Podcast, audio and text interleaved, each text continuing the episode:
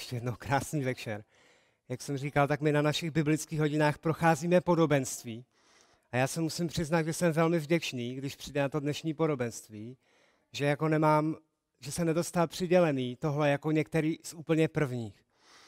My jsme se už totiž mohli přesvědčit, třeba na tom úplně prvním, pamatujete si někdo, které podobenství to bylo?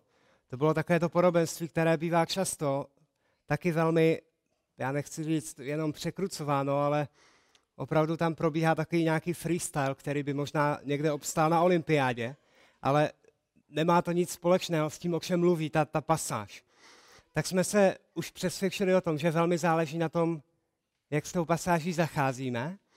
A je to podobné, jako kdybyste dělali někde v dílně, já nevím, prostě nějakou práci s nějakým speciálním přípravkem a seřizovali třeba nějaký stroj nebo nějaký soustroj, tak záleží, jak s tím nástrojem budete zacházet, že? Nebo taky, když, nevím, něco možná pro sestry, když budete vyrábět něco z keramiky, tak záleží, jak dodržíte ten postup, který jste dostali, který vám někdo poradil. Jaký technologický postup všude dodržíte, tak co to ovlivní, tak to, co vám z toho vyleze, že? To nakonec velmi ovlivní. A podobně je to i s tím, jak my přistupujeme k písmu, jak zacházíme s Biblí. A podobenství není nic, co bychom mohli svévolně používat. Pán Ježíš Kristus to používal jako součást svého vyučování. Podobenství je určitý žánr, je to určitá metoda didaktická nebo možná i rétorická. A když se podíváme do Matouše, my dneska budeme v Evangeliu podle Matouše, ale ještě vám neřeknu přesně tu pasáž, tak my tam uvidíme dvě takové události, které zabírají značnou část té knihy.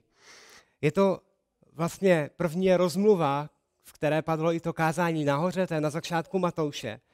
A tam bylo jenom jedno velmi, velmi krátké podobenství, ale potom, jak se Ježíšova služba blíží ke konci, jak už se blíží jeho pozemský život ke konci, tak nacházíme ještě jednu velkou rozpravu, to je ta na té Olivecké hoře. A tady už je mnoho podobenství. A vlastně dnešek nás zavede do jednoho z nich. Budeme až ve 25. kapitole a budeme se zamýšlet nad tím, co teprve přijde. Je to možná trochu abstraktní, ale budeme se zamýšlet nad tím, co je teprve v budoucnosti. Řeč bude o budoucích dnech, jmenovitě o době, kdy se Pán Ježíš Kristus vrátí zpátky sem na zem. A je zajímavý, mimochodem je velmi zajímavý, že Pán Bůh nás nenechal pouze s jedním podobenstvím, ale že dalo by se říct tu stejnou myšlenku a tu stejnou věc, tak učí hnedka 3 podobenství, které najdeme ve 2 kapitolách. Hned u sebe. Mají společný téma. Já jsem si pokládal otázku, jak je to možné. Já věřím, že i tohle je boží záměr. Jo, já věřím tomu, že i ten způsob, jakým Pán Ježíš Kristus učil, takže má nějaký záměr samozřejmě. A je to naprosto úžasný a já doufám, že to uvidíte se mnou. Ale ještě předtím zahloubejte do paměti a vzpomeňte si, co jsme úplně na začátku, když jsme otevírali tyhle vyučování na podobenství u nás s kuřimi, tak čím jsme začínali. Bratr kazatel tak mluvil o tom, že podobenství, nebo o čem podobenství je, ale hlavně mluvil o tom, k čemu podobenství je. Za prvé, nejedná se o nějakou alegorii, o něco neuchopitelného, kde to můžeme interpretovat, jak chceme, ale o velmi efektivní způsob, který Pán Ježíš Kristus používal.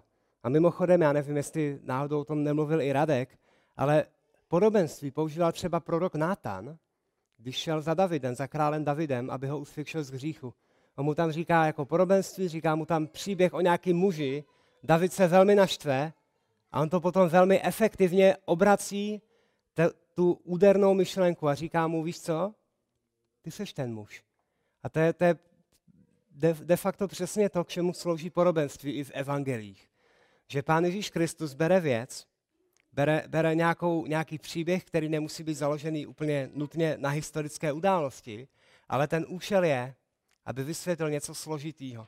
Ten účel je, aby vysvětlil pomocí příběhu nebo myšlenky něco, co jinak by ti lidé neměli šanci, nepochopili by. Je to proto, že jsou to duchovní věci a tak bere myšlenky, koncepty, věci z naprosto běžného života, tak jako kdyby jsme vyprávěli nějakým babičkám v Kuřimi, jak chodí do Alberta na nákup, nebo jak kdyby jsme vyprávěli některým z bratrů, já nevím, jak se programují některé věci, s kterými pracují v práci, naprosto běžné věci pro nich. Tak on je používá, často je to zemědělství, právě lidi se zabývali zemědělstvím a vysvětluje na nich věci, které by jinak nepochopili. To znamená, to je jeden účel podobenství. Druhý účel také, že to byla určitá forma soudu. Dalo by se říct, že na jednu stranu to byl excelentní didaktický nástroj. Pán Ježíš těm, kterým bylo dáno, tak takhle dokázal vysvětlit nádherné věci a velké věci.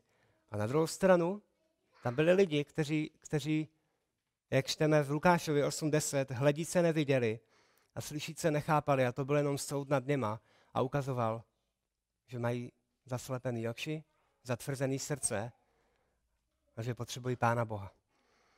A tak tohle je něco, co potřebujeme pochopit všichni, kdo tohle posloucháme i dneska, když přicházíme do podobenství, jako je tohle. Pokud nepochopíš, proč Pán Ježíš Kristus podobenství používal, že to nebyla jenom nějaká formulka, do které si můžeš napasovat všechno, ale že měl nějaký záměr, on chtěl tím říct nějakou věc, o to jde, to je to důležitý. Tak potom, pokud tohle nepochopíš, tak skončíš u konstruktů, kterých žel skončili mnozí a i tohle podobenství je docela terkšen, takových jako různých gymnastických věcí. Pojďme si tedy přečíst podobenství o 10 družičkách. Je to Matouš 25, 1 až 13. Takže ještě jednou. Matouš 25. kapitola, verše 1 až 13. A tam čteme tohle boží slovo. Tehdy bude království nebes podobné 10 panám, které vzali své lampy a vyšli naproti ženichovi. 5 z nich bylo pošetilých a 5 rozumných. Pošetilé vzali své lampy, ale nevzali sebou olej. Rozumné však se svými lampami vzali i olej v nádobkách. Když ženich dlouho nepřicházel, začali všechny podřimovat a usnuli. Uprostřed noci se však ozval křik. Hle, ženich, vyjděte mu vstříc. Tehdy všechny pany vstaly a dali své lampy do pořádku. Pošetilé řekli rozumným, dejte nám ze svého oleje, neboť naše lampy dohasínají. Ale rozumné odpověděli, ne, nemuselo by vystačit pro nás i pro vás. Jděte raději k prodavačům a kupte si. Zatímco odcházeli, aby nakoupili olej, přišel ženich a ty, které byly připravené, s ním vešly na svatební hostinu. A dveře byly zavřeny. Později přišli i ostatní pany a říkali, pane, otevři nám. Ale on odpověděl, amen, pravím vám, neznám vás. Bděte tedy, protože neznáte den ani hodinu. A dovolte mi, abych se ještě stišil. Hospodine, tak my ti děkujeme za tohle úžasné podobenství a děkujeme ti za to, že můžeme vidět, jak jsi důmyslný a moudrý Bůh, že dokážeš vymyslet i takovéto efektivní nástroje, jak vysvětlit pozemským způsobem ty nebeské věci. A tak já tě moc prosím, ať tak zaměříš naši mysl na tebe, na tvoje slovo, na tvoji slávu, Pane, a na radost, že očekáváme našeho krále a spasitele. Tak prosím, dejte nám je to k povzbuzení. Amen. Tak otázka. Samozřejmě to, co vás zajímá. Radek říkal, že to všechno řeknu.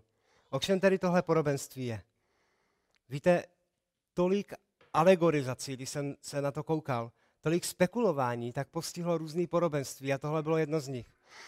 Navíc tohle podobenství je pod palbou kritiky, kdy vlastně lidé řeknou, že myšlenku svatby nebo ženicha, takže si tam přidala církev až později, protože tam v Bibli nemají, nehodilo se jim, nebo hodilo se jim to tam, potřebovali to tam, tak si to tam přidali až později a říkají, že ekvivalent Mesiáš rovná se ženich nikde v Bibli není, nebo v tom dosavadním judaismu.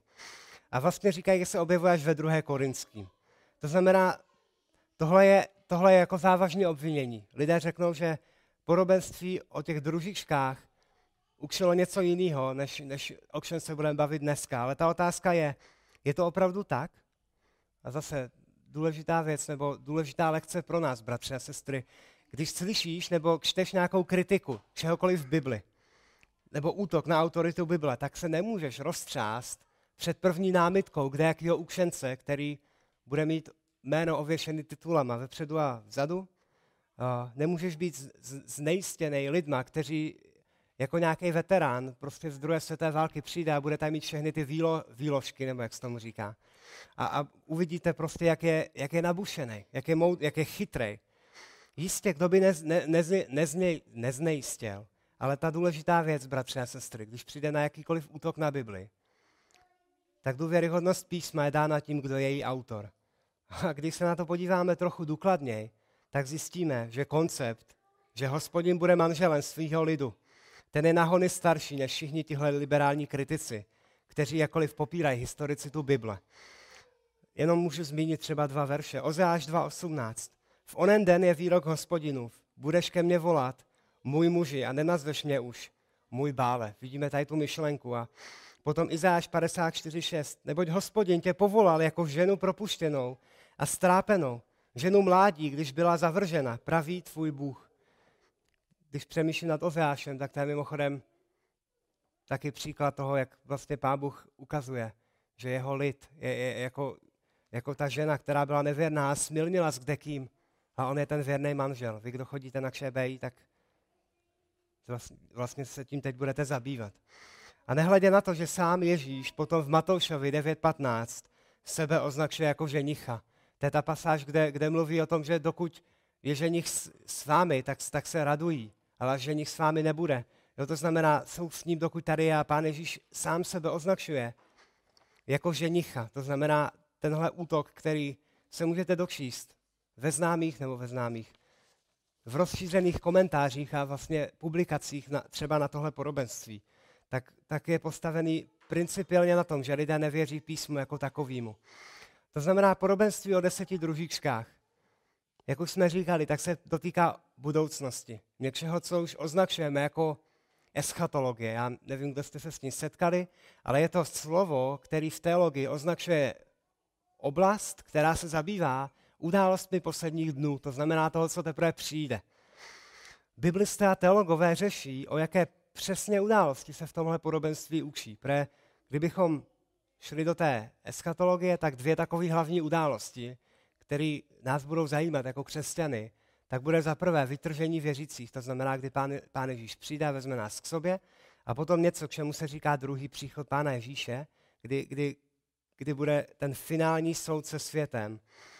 Ale já osobně se domnívám, že ať už jeden nebo druhý pohled na tohle podobenství, tak vždycky bude vycházet, a dávejte dobře pozor, z toho, jak lidé chápou celou 24. kapitolu. Celá ta 24. kapitola, je mi líto, ale dneska na to opravdu nemáme čas, tak mluví o posledních dnech, mluví o tom, co teprve taky přijde. A mimochodem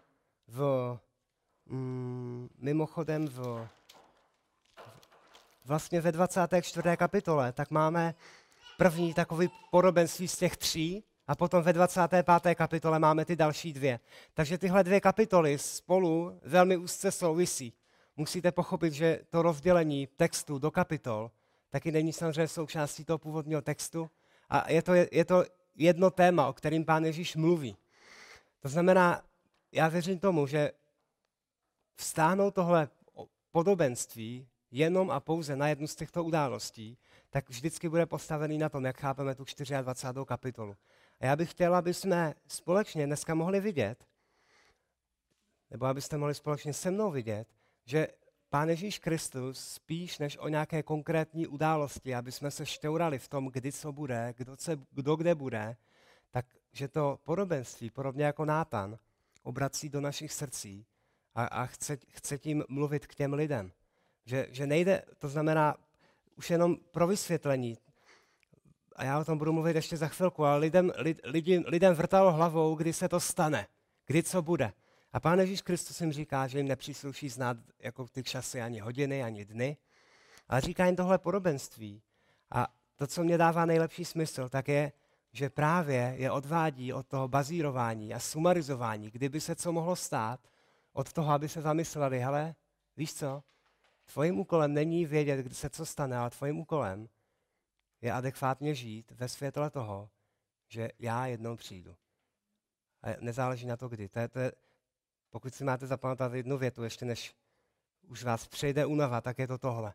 Pán Ježíš opravdu nechce, aby nás podpořil v tom bádat, kdy se co stane, ale aby trochu rýpl do našeho srdce a aby odkryl to, co v něm je. A my to hnedka za chvíli uvidíme. To znamená, tohle podobenství neukazuje ani na to, jak to někteří interpretují, že máme jít ke kupci a máme si koupit dodatečného Ducha Svatého, nějakou další dávku, tak jak nějaký dodatečný požehnání pro věřící lidi, který z nás udělá konečně plnohodnotný křesťany, tak jak to učí někteří z charizmatiků. A dokonce ani nedává lekci, že je dobrý, aby jsme chodili spát. Já jenom tím chci ilustrovat, nebo už na začátku ukázat, že to, jak já chápu tohle podobenství a dává mi to největší smysl, tak ta údernost podobenství jako žánru, jako didaktické techniky, tak je právě v té hlavní myšlence, že to je jako k centru, že Pán Ježíš Kristus má jednu věc, kterou jim na tom chce ukázat a tam jde. Ne jako Origenés, který našel v podobenství o tom Samaritánovi. Milion různých věcí a prostě věřím, že dneska tam najdou lidi ještě další 2 miliony různých věcí. Ale Pánu Ježíši jde o jednu věc, má jeden záměr. Tak proto říkám, že tyhle dílčí principy možná zní jako biblicky a jsou dobrý. Já věřím tomu, že je dobrý, abychom třeba spali dost. Ale to není to, co učí tenhle text. To znamená, co je hlavní myšlenka? A jak už jsem říkal, není to ohledání, kdy se co stane, ale je to spíše o věrnosti. To je hlavní myšlenka tohoto podobenství a mimochodem i těch dalších 2 podobenství, kterých hned zmíníme.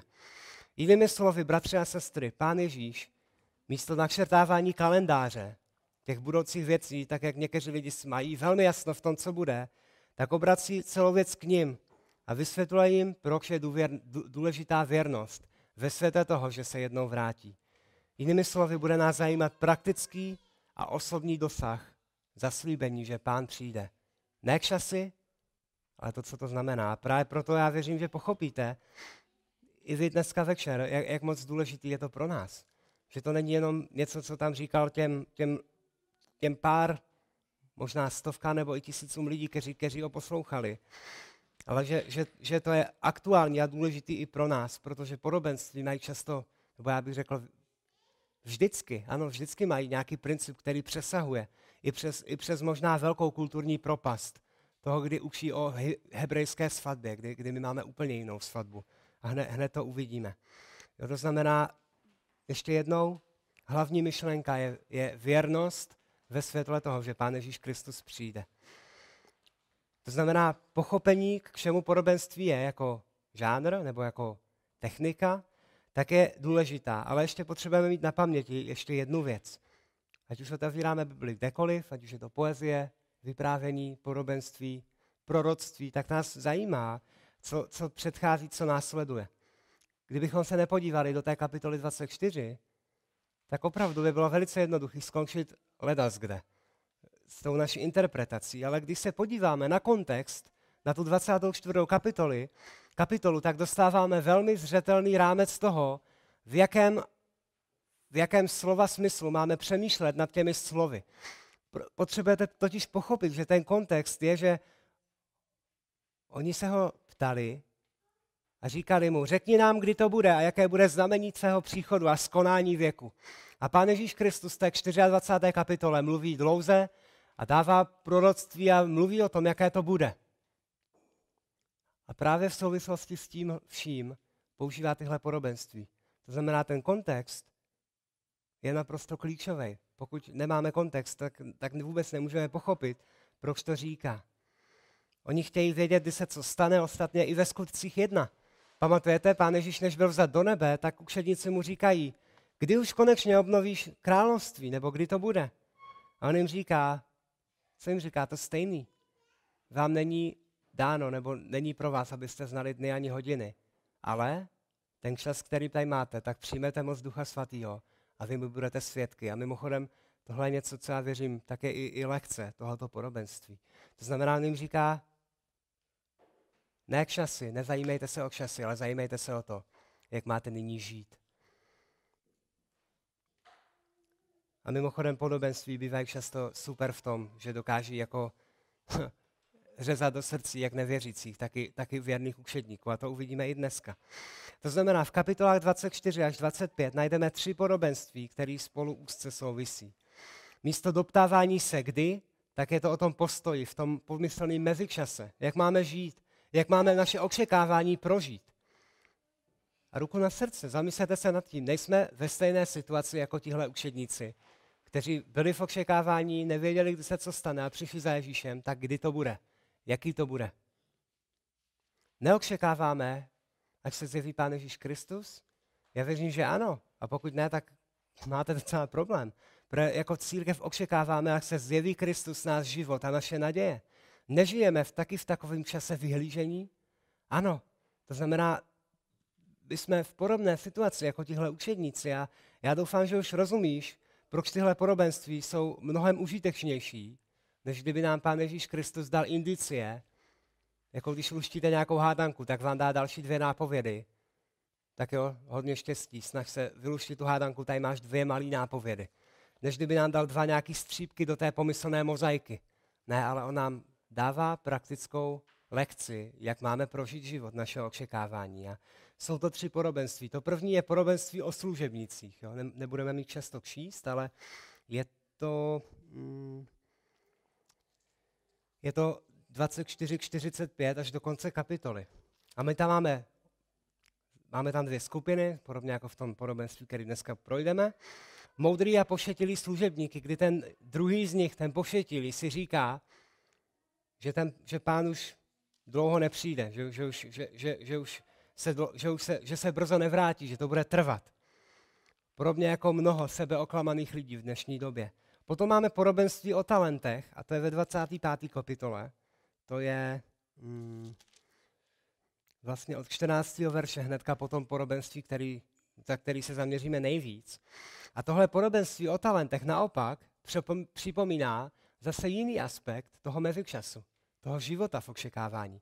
Připomíná důležitost věrně sloužit, i když očekáváme. To znamená nejít někde nahoru, do zemljanky, jak to někteří dělají, zavřít se tam a říct, pán přijde, já už nic dělat nebudu, já jsem ten duchovní, já očekávám. Ne, naopak máme sloužit a jak? Je to jednoduchý, vzpomeňte si na to, jaký poslání nám Pán Ježíš Kristus dal. To je to, jak máme prožít ten náš život očekávání. Máme činit učedníky. A když jsem zmínil skutky 1, máme být svědky na celém světě. Tam, kde žijeme, trochu dál, ještě dál a na celém světě, až na samotný konec světa. Takže já doufám, vidíte, jak tyhle 2 podobenství souvisí s tím, který my dneska uvidíme. Takže nakonec tu máme to podobenství o družičkách. Pojďme se tedy podívat, o co v tomhle podobenství šlo. Hnedka v tom prvním verši vidíme důležité slovo tehdy. Vidíte ho tam hned první slovo. Tehdy. To znamená, odkazuje nás právě na to, o čem mluvil. To znamená, v těch posledních dnech, kdy se všechno tohle stane, tak tehdy bude Boží království podobný 10 panám, který vzali svý lampy a vyšli naproti ženichovi. Těm 10 družičkám. A on vlastně pro vysvětlení, jaký bude Boží království, používá koncept tehdejší svatby. Víte, taková židovská svatba byla hodně jiná, než často bývají svatby dneska. V dnešní době nevěřící lidé přijdou pomaleno na úřad, něco tam podepíšou, něco tam odsedí, poslechnou si pár vět, potom mají oslavu v 10 lidech, někde 2 hodiny v restauraci a tím to všechno haslo. Ne však v Izraeli v té době. A je to impozantní. Svatba, její oslava, byl doslova jeden velký mejdan, který trval týden. Já si to nedokážu představit. Ta svatba opravdu trvala týden a byl to proces, nejenom jedna událost. A proto už snad lépe chápete, proč ty družičky u toho stihly usnout. Jo? Že to nebylo, že by bylo nudné kázání, že by někde dlouho čekali prostě po cestě na svatbu, ale že s tím muselo být tolik příprav spojených.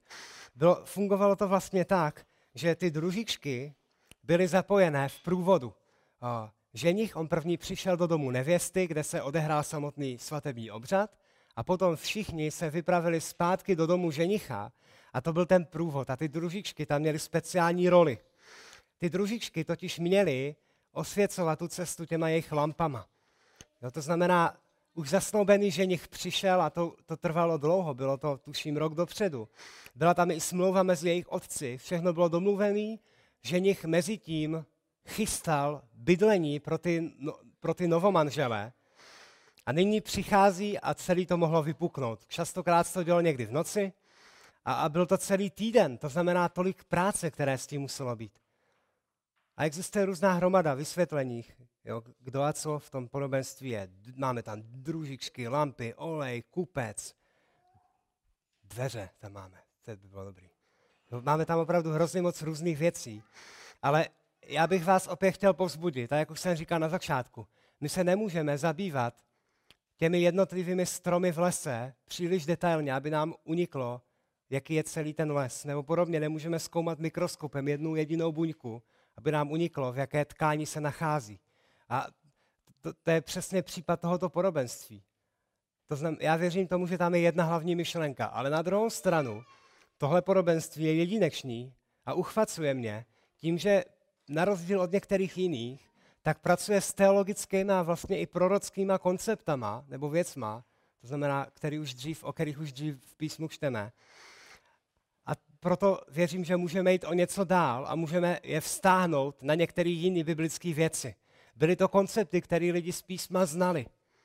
Nebylo to nic nového. A tak v tom vysvětlení můžeme jít trochu dál, ovšem v mezích, které nám dává písmo, rozumějte. To znamená, pokud Bůh je v písmu jako ženich, tak není nic nelegitimního na tom přemýšlet o tomhle podobenství. Plus ještě, když vytáhneme jako další eso, ten kontext 24. kapitoly, že jde o budoucnost, že jde o to, kdy Pán Ježíš Kristus přijde, že jde o poslední dny, tak můžeme to chápat právě v kontextu toho, že ta svatba není jenom nějaká svatba někde, prostě v horní dolní, ale že to je ta svatba. Že to je ta svatba Beránkova. Stejně tak můžeme chápat třeba ten koncept pane, otevři nám, amen, pravím vás, neznám vás. A my se o tom budeme ještě na konci bavit. Můžeme chápat jako něco konkrétního. Není to nic jako nahodilého, ale je to něco, co už sám Pán Ježíš o nějakých, nevím, 15 kapitol, 17 kapitol zpátky vyučoval. Takže pojďme teda do toho proroctví. Máme tady družičky, které měly být součástí toho průvodu. Oni vykřikávali, až přijde ženich, až vyjdou a budou provázet ten průvod. No, a nebo až budou doprovázet ženicha do domu té nevěsty. Roli družiček tehdy zastávaly nevdané dívky, proto čteme, že jsou to pany. A nepředstavujte si, že jen tak někde seděli venku na zápraží, někde prostě na schodech, někde na zíce a čekali, tak ještě ne, tak seděli, nekrátili si čas, možná dneska by si krátili čas hraním na mobilu, nebo nějaký věčný čekání, jako na zpožděný vlak. Takhle to nebylo. Dost dobře měli plný ruce práce v tom domě nevěsty na ty poslední přípravy, na to, co se ještě muselo dodělat. Věřím, že kdo z vás někdy chystá nebo pomáhal s přípravou svatby, tak víte, že nikdy není času málo, že nikdy se nestihne udělat všechno. A tak to neznamená, že by tam někde prostě 2 dny seděli a nic nedělali. Doposavať je všechno jakoby v pořádku. Ženich ale už dlouho nepřichází a tak oni už jsou dost dobře unavený a už toho na ně bylo hodně a šli si zdřímnout. Doposud je všechno v pořádku. Není to tak, že je něco špatného na tom jít spát, jak někteří říkají. Proč? Protože my čteme, že usnulo všech 10 družiček. A já si nemyslím, že tohle je, že vůbec jakoby ta zmínka o tom, že šli spát, že je něco, co jako udává smysl toho podobenství, jo? Jenom abyste to pochopili. Což hodně lidí vezme, jo, tohle je důležitý a teď už se někam odeberou. Problém nebyl v tom, že usnuli. Problém totiž nastal už někde dávno dřív, v také boční linii a konkrétně v jejich srdci. Jedna skupina z nich, ty pošetilí, se totiž nevybavili něčím, co bylo nezbytně důležité. A to byl ten olej do lamp, nebo ten náhradní olej do lamp. Lampy tehdy nevypadaly jako nějaká lucerna, kterou vezmete, která bude pomalu na baterku, že si ji nabijete z USBčka. A byly to spíš takový pochodně, který měli nahoře kus smokšenej do toho lampového oleje a ten právě hořel. To znamená, vypadalo to pomalu jak nějaký louček, když bychom si to měli představit. Jenomže na to, aby se mohli účastnit takového pochodu, tak to jim nestačilo jenom trocha oleje. Ten kus, samozřejmě ten olej jako vyhořel, vyprchal a bylo potřeba to znovu smokšit a na to potřebovali ten náhradní olej. Museli si vzít nádobky na doplnění. No a ten některý měli a druhý neměli. A tady je tento jádro toho problému. jádro celého problému. Ukazuje na to, že ty pošetilí nebyli vůbec připravení na to, co jako družičky měli dělat. Ukazuje to dost dobře i na to, jak vlastně vážně celou tu věc brali. Dobře, přišli družičky a oni věděli, že jejich role, to proč tam jsou, tak je, aby osvěcovali ten průvod. To je jejich role. Ty družičky tam měly být samozřejmě nejenom jediná role, a to se od nich očekávalo. Je to prostě podobný, jako kdyby někdo poslal, já nevím, někoho něco těžit a on si na to nevzal žádný nářadí. To je úplně prostě, to byla jejich role. A ukazuje to na tom, jak vážný to pro ně bylo. Oni měli možnost někde jít a mohli si ho sehnat, ale nesehnali si ten olej. A tak zatímco pospávají, takže nich se zjeví, oni se proberou a ouha, půlka z družiček už jim dohořívá lampa a už žádný olej nemají. Zatímco si ho šli rychle sehnat k těm kupcům, tak co se stalo? Že nich přišel a odešel s těma družičkama, který nachystaný byli. A co čteme na konci, a to je velmi důležitý, bratři a sestry, pro pochopení toho podobenství, že dveře byly zavřeny a že ženich jim neotevřel se slovy, že je nezná. A to je velmi vážný konec. Víte, být družička bez dostatku oleje by se dalo přirovnat de facto i k tomu, jako kdyby ten onen otrok chtěl jít na svatbu bez svatebního roucha v Matoušovi 22. kapitole. To je jiný podobenství, ale je to zajímavý, protože já věřím tomu, že Pán Ježíš tam ukazuje na podobnou věc. Jako kdyby chtěl jít otrok bez toho roucha na svatbu, to se nehodilo. Zapomeňte, že ho tam někdy pustili. Dostal se na svatbu? Ne. Nedostala. Dokonce ještě podrobněji čteme o tom, jaký byl jeho úděl. Místo svatby byl hozen kam? Do místa, kde je pláč a skřípění zubů. A já jenom chci, aby jsme pochopili, že tohle podobenství není jako o tom, kdo bude na svatbě pařit s novomanželem a kdo bude pařit někde venku. Jo, že to bude taková druhá cenová skupina oslavy, ale že to bude dobrý. Ne, to druhé místo jsou jenom dva úděly. Je to podobné jako jít do paláce bez pozvání krále. Je to podobné jako jít do Bílého domu bez autorizace nějaké, bez nějakého pozvání. Nebo jako jít do kanceláře prezidenta bez prověrky. To je asi nejpravděpodobnější. Ale otázka je, myslíš si, že by tě tam pustili? Těžko, naopak by z toho byl opravdu velký problém. Byl by z toho malér, dost dobře by tě zatkli, někam by tě odvezli.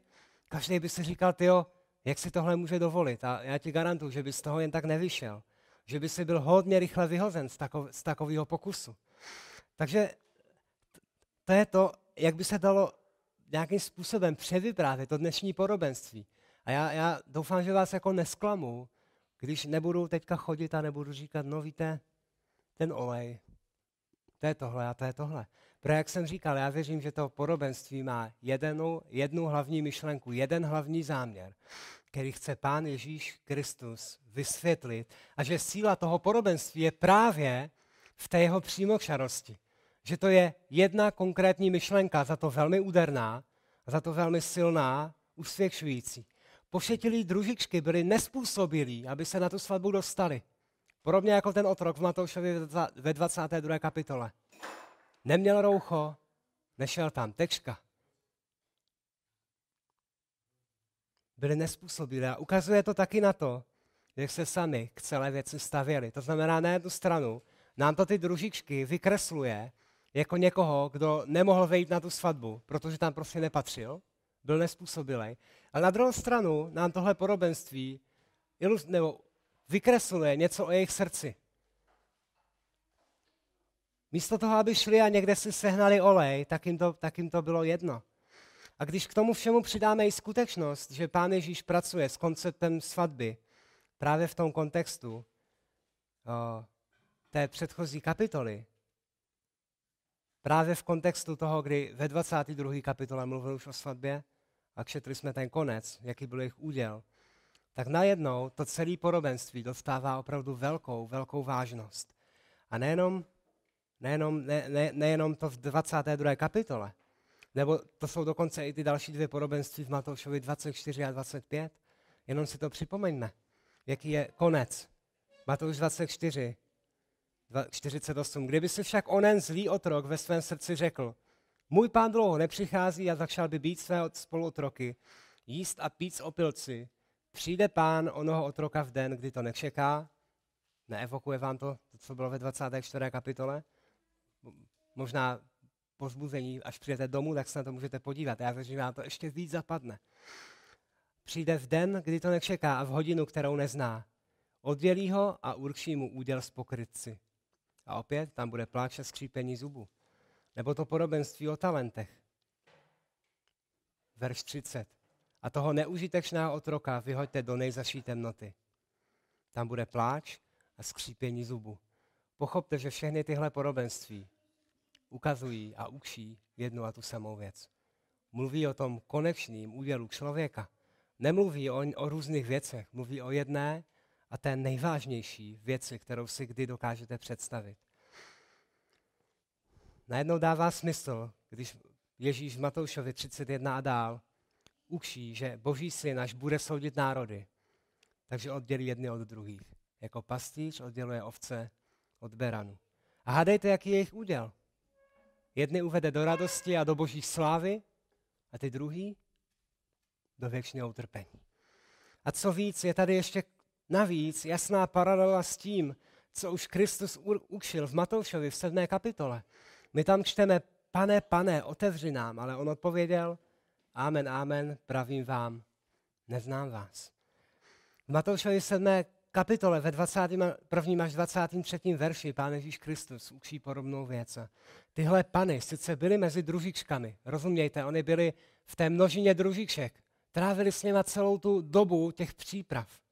Byli součástí skupiny, ale v onen den se ukázalo, že ženich je nezná. Stejně tak ti, kteří si myslí, že patří Kristu a možná v jeho jménu dělají impozantní věci, jako v té 7. kapitole, tak jednoho dne zjistí, že ne každý, kdo mi říká Pane, Pane, vejde do království nebes, ale kdo? Ten, kdo činí vůli mého Otce, který je v nebesích. To znamená, ne každý, kdo se nazývá družička, křesťan, účastník hostiny, cokoliv se služebník, cokoliv se do toho můžete jako přirovnat nebo dosadit z těch podobenství, ale ten, kdo činí vůli Pána Boha. A oni uslyší, nikdy jsem vás neznala. Tak drazí milovaní, bratři a sestry, poslouchejte mě velmi dobře. Tohle podobenství, stejně jako i další kolem, nemluví jenom o nějakých VIP křesťanech, kteří budou mít jako něco navíc, že budou na té hostině. Hovoří o tom, že jsou dvě možnosti. Buď svatba beránková, kde zasedne Pán Ježíš Kristus jako ženich a jako nevěsta, jeho milovaná, vyvolená církev, kterou si sám očistil svou krví, a nebo pláč a skřípení zubů, nic mezi tím. Buď Pánova radost a věčnost v nebi, anebo věčnost v místě trestu a Božího hněvu, zvaném peklo. A tak tohle podobenství není o ničem méně závažném. A já bych si moc přál, abychom to brali závažně, že to není jenom o tom, kdo je chytrej a kdo je méně chytrej, ale je to opravdu o tom, že ti, kteří si myslí, že stojí a že jsou družičky, že jsou na tom v pohodě, tak nejsou. A možná si říkáš, jestli teda není ono místo na svatbě, jmenovitě v nebi, zasloužený dobrými skutky a službou. A opět odpověď je ne. Proč? Za prvé, protože zbytek písma je naprosto jasný v tom, že spasení je pouze na základě Boží milosti skrze víru. Zbytek písma o tom mluví. A za druhé, už podobenství samo ukazuje, že problém nezačal až v okamžik, že by jim došel olej. Jak by někdo řekl, podívejte, oni měli olej, všechno bylo v pohodě a najednou jim došel olej. Asi ztratili spasení. Ne, problém začal už předtím v jejich srdci. Že byli mezi družičkami, oni věděli, že mají být na svatbě, že prostě tohle se od nich očekává, tohle je jejich role. A činili tu vůli ženichovu, když to řeknu hodně hloupě? Ne. Evidentně to pro ně bylo tak málo důležité, že se nepostarali ani o to, aby si šli a sehnali náhradní olej. A tak drazí přátelé, družičky si možná řekli, že to nebude dlouho trvat, že Pán přijde brzo. Ale ženich se zpozdil proti jejich představám, ne proti tomu, co je správný, ale proti jejich představám. A oni sami na to nebyli připraveni. Nepočítali s tím, kolik z lidí žije podobným způsobem a buď si říkají, že to bude dobrý, že až se jednou vrátí, že to všechno dopadne, a nebo naopak zpochybní, jak v tom druhém podobenství, proto jsem říkal, že tak spolu souvisí, Že už dlouho nepřichází, kdo ví, jak to bude. Kdo ví, jestli ještě vůbec přijde, jestli se vůbec vrátí. A možná do toho spadáš taky a říkáš si, že to tak horké nebude. Že si užiješ celý svůj život a pak možná jednou na sklonku svého života budeš činit pokání, ale věz, že takhle to nefunguje. My nevíme dne ani hodiny a Pán Ježíš Kristus se vrátí a může se vrátit kdykoliv. Nikdo neví dne ani hodiny a my mu potom složíme účet. Potom už nebude čas obrazně na to jít kupovat olej a zachraňovat to. Už bude pozdě, nebude druhá šance. Příteli, pokud si ještě nevložil svoji důvěru v Pána Ježíše Krista, nespolehl se na jeho oběť, na jeho vzkříšení, že je tvojí jedinou a zároveň neotřesitelnou nadějí, tak na nic nečekej. Potřebuješ ten svatební šat dneska, nyní. Až se Kristus vrátí, bude pozdě, dveře budou zavřené a ty uslyšíš ta nejděsivější slova, která bys kdy mohl slyšet. Jdi ode mě, neznám tě. Kéž je nám tohle varování. Tak my jsme takhle probrali podobenství o 10 družičkách, který vlastně jenom doplňuje a do srdce převádí to, co Pán Ježíš učil v celé 24. kapitole. Možná tě ale pořád zajímá, jaká je teda nějaká lekce, co si z toho vzít. Já věřím, že už jsme nějakou viděli, ale pokusím se zakončit v několika takových bodech. Za prvé, podobenství ukazuje na rozdíl mezi těmi, kdo skutečně křesťané jsou a kdo nejsou, kdo opravdu jsou Kristovi a kdo nejsou Kristovi, kdo na sebe bude a kdo nebude. Víte, lidé dokázali vymyslet opravdu hrozně moc různých vysvětlení. A tohle podobenství není jenom nějakou pomůckou k tomu, aby si dosadili do kalendáře další data. Mluví k srdci. Všechny tři podobenství dohromady učí, že skutečný křesťan očekává návrat svého Pána. Aktivně očekává. Titus 2, 12 až 13. Zjevila se totiž Boží milost, která přináší záchranu všem lidem a vychovává nás, abychom se odřekli bezbožnosti a světských žádostí a rozvážně, spravedlivě a zbožně žili v tomto věku, očekávajíce tu blahoslavenou naději.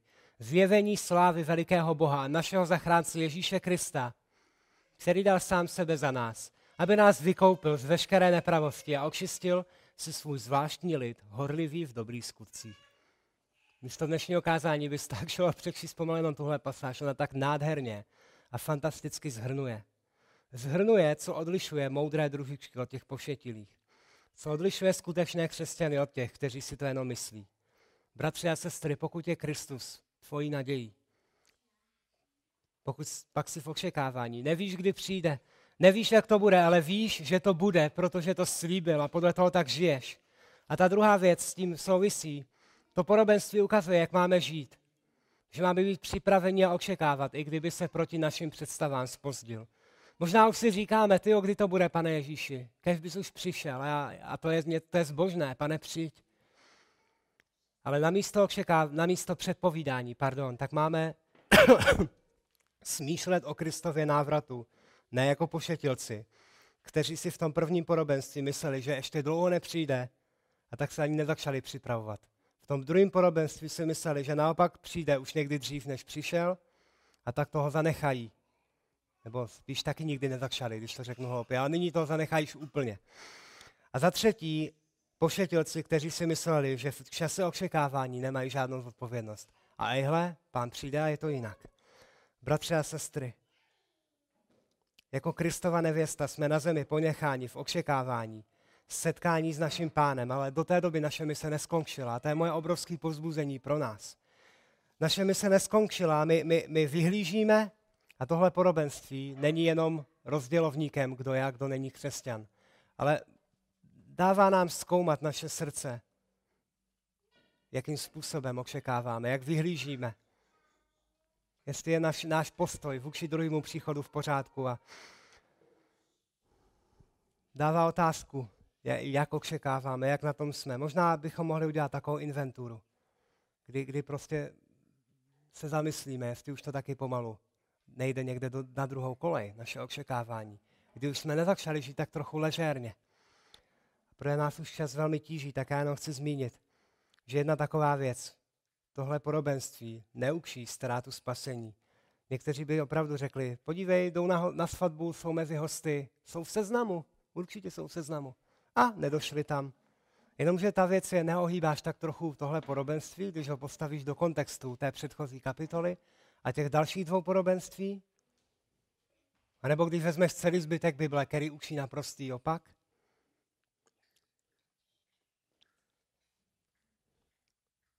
A mimochodem je zajímavý, že častokrát tohle dělají lidi, kteří mají nejvíc jasno v tom, kdy co bude. Nejenom, že mají jasno v tom, kdy se co stane, ale oni ví přesně rok, kdy Pán Ježíš Kristus přijde. A tohle by měl být velkým, velkým vykřičníkem, pokud někdo něco takového dělá.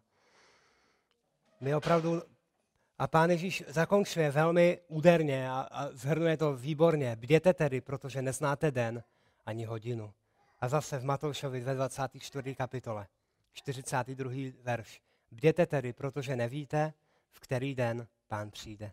Tak co říci závěrem? Dnešní podobenství neukazuje na časy, ale obrací to na nás, do našeho srdce, do toho nejhlubšího nitra a ptá se nás, jak na tom jsme. Jestli jsme ty moudrý nebo ty pošetilí družičky. A já vás chci opravdu moc pobídnout, abychom přemýšleli nad tím, jestli vyhlížíme Kristův příchod a jestli vyhlížíme Pána Ježíše jako ten, kdo se určitě zjeví.